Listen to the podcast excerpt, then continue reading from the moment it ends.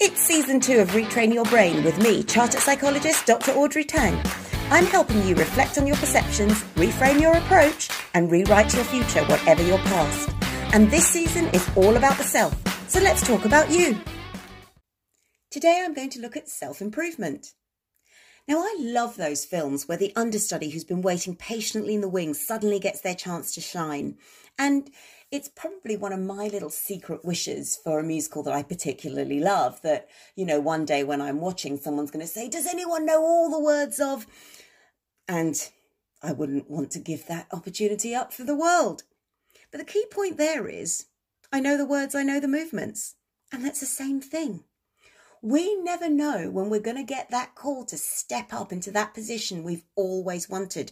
So, the most important thing that we can do is focus on building our competence, that is our skills, our character, which is our knowledge, and our integrity.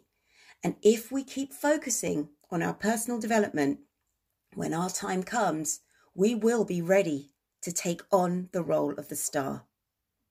I'm most commonly hired by forward thinking leaders in order to support their team's personal growth, and I have clients who see me to help them future plan.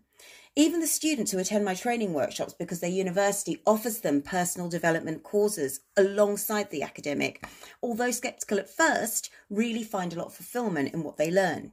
So I know that the development of personal awareness and soft skills alongside theoretical knowledge really gives you that confidence to know that no matter what happens, you are going to cope. However, more often as a coach, we're brought in at the point of crisis. And of course, yes, we can help, but it's much better to build your emotional and mental fitness before you're tested.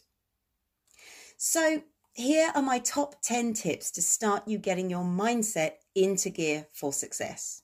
Number one, stop comparing yourself to others. Try this instead. Next time you feel envy, think instead about what you can do to get closer to your goal and then do it. Your life, your path, your successes are unique. They're not going to be the same as somebody else. So stop worrying about what other people are doing and what they're getting from it and start thinking about what you can do to grow. Number two, remember that the best gift you can give anyone is your personal growth and self sufficiency. Traveling with a companion is one of the most enjoyable things there is because it's an easy sharing, a giving and taking, an ebbing and flow. But codependency is unhealthy. So learn to validate yourself. Ask yourself what you need to hear and learn to say it to yourself. Learn to love you in the way you need most. And if you see it, others will see it.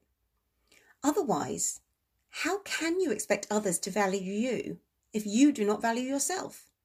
Seriously, that's a bit like saying, This milk's off, here, you have it. Number three, remember you have all the strengths, but sometimes you might simply be misapplying them. And sometimes just a simple reframing can make all the difference.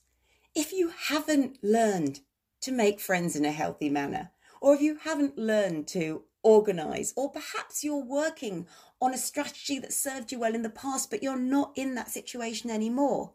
Simply learn a new way. It's just a case of recalibration.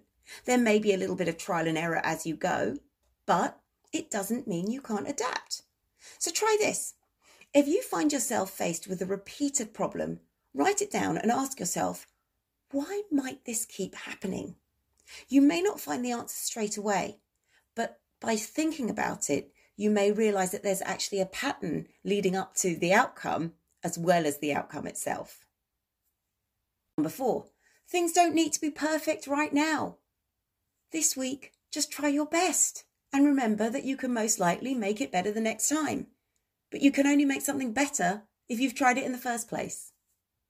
Number five, having responsibility is not necessarily an achievement. Now, of course, being given someone's trust is like a little badge of honour, but living up to that trust is the most important. Saying yes to everything just because you want to please someone, but not being able to deliver the goods because you've spread yourself too thinly, or flaking out because you're unable to cope, reflects on your competency and your character.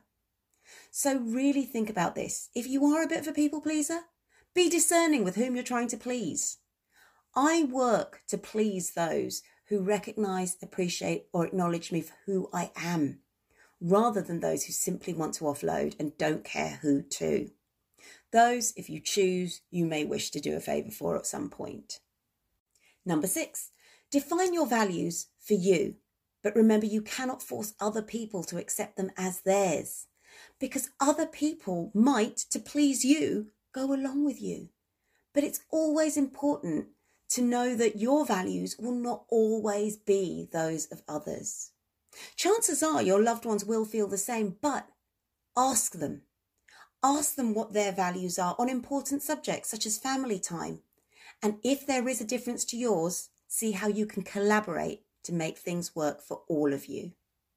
Number seven, if you don't agree with someone's perception of you, reflect on why they may have had that idea. Yes, sometimes it may simply be their problem. But perhaps you have put something out there that you haven't realized. And in fact, when I think I've been misunderstood and realize it was something I was putting out there, I'm actually happier because it means I have the power to do something about it. Number eight, learn to respond rather than react. The former response is considered. It can be compassionate, wise, kind. The latter, reaction, probably often puts the jerk into knee jerk. So try this. Rather than reacting immediately, make yourself stop and think first. Ask yourself, why might the situation have occurred? Reflect on your habitual reactions.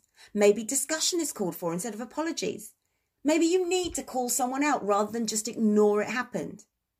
Our reactions are often instinctive and survival driven, and they may not be the most effective way to reach a collaborative resolution.